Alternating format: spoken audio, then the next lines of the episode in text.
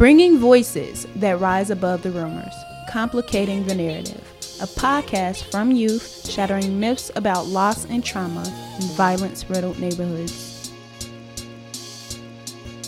Anticipation. I woke up with a smirk on my face, playing all my favorite songs. I grabbed two fresh brand new towels and headed to the shower. I was so calm and humble on the outside, yet excited and anticipating on the inside. It was a moment that I always tried not to think about, but that in the last past 12 months kept creeping up in my mind. I began thinking to myself, this is my last shower in this bitch. The moment had finally come that I've been waiting on for 20 years. My release date.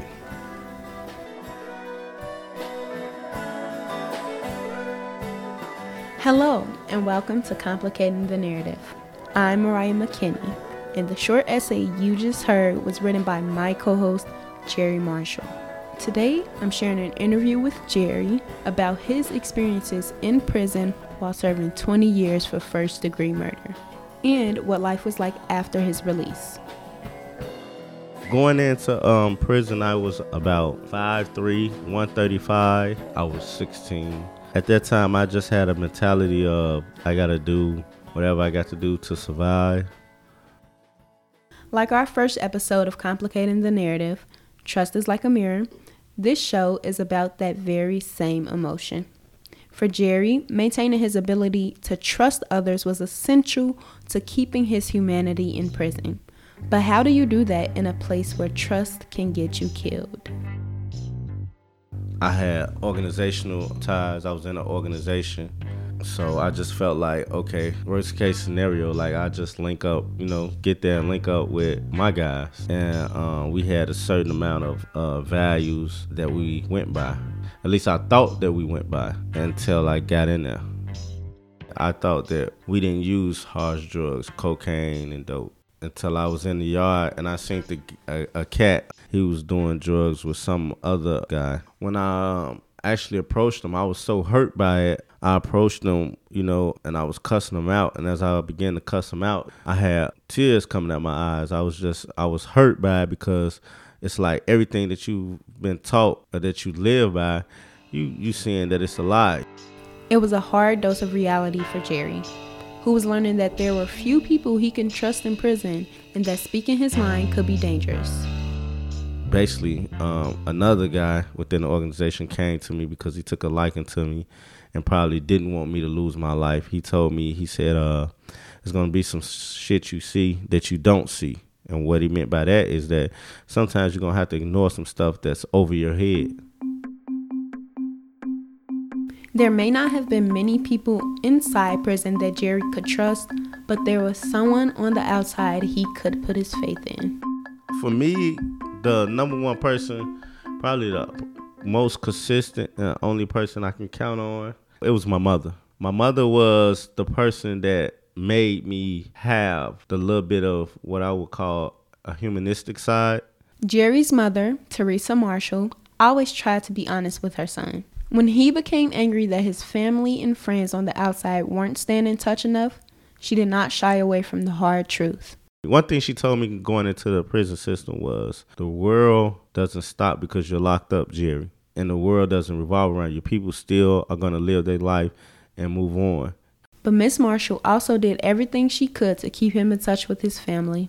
Something Jerry knows kept him from shutting down emotionally. The days I could actually have visits, she would uh, sacrifice her time with me to go pick up someone else and bring them what stood out the most was the phone calls. Back then, it was like nine to ten dollars each phone call, really expensive. She would actually like uh, call people for me, like three way them, just so I could talk to them, and she would put the phone down. She'd yell, "Jerry, I'm putting the phone down," and I think that really was big to me because it allowed me to talk and you know feel like I was still out there with the uh, people that I wanted to hear from.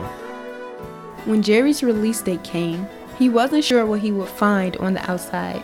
Adjusting wasn't easy, but a familiar presence was there to help.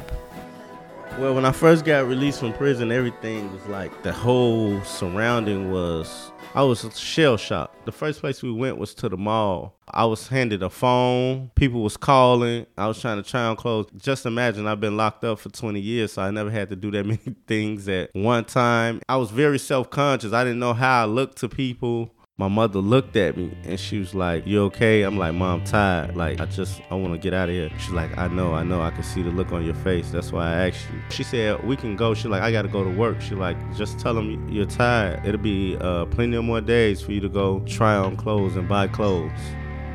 Like many returning citizens, Jerry faced challenges that didn't exist before he went to prison. My first job was at Amazon. I just thought like, hey, I'm finna make this money. I never thought about technology. When I left, we barely had phones. We left at the I left at the flip phone era. I had to deliver the mail, so you had to use their version of a GPS. And it began to get so frustrating to me because one, either they had to send someone out to help me deliver my packages, or two, they was constantly calling me, asking me where I was at. Like I actually like break down crying to the point where I just, you know, I just want to tell them come get their packages. And I remember just calling my mother one time, like, you know, telling her after trying to stick it through, like, Ma, I can't do this. I can't do it. And she would tell me, like, son, it's okay.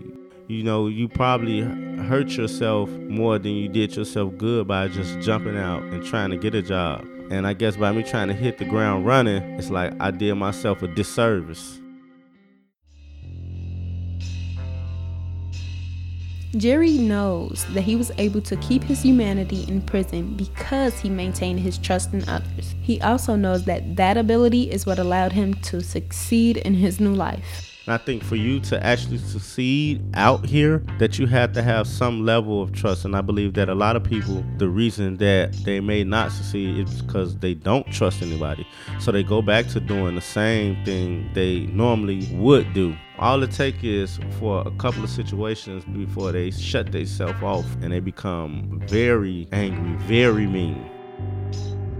Let's take Teresa Marshall out the equation. So put me out there and not have a mother, not have uh, sisters to say, hey, well, you have a place to stay. Um, when I think about it, it humbles me, you know, just the fact of that I made it through that journey of, of, of coming home.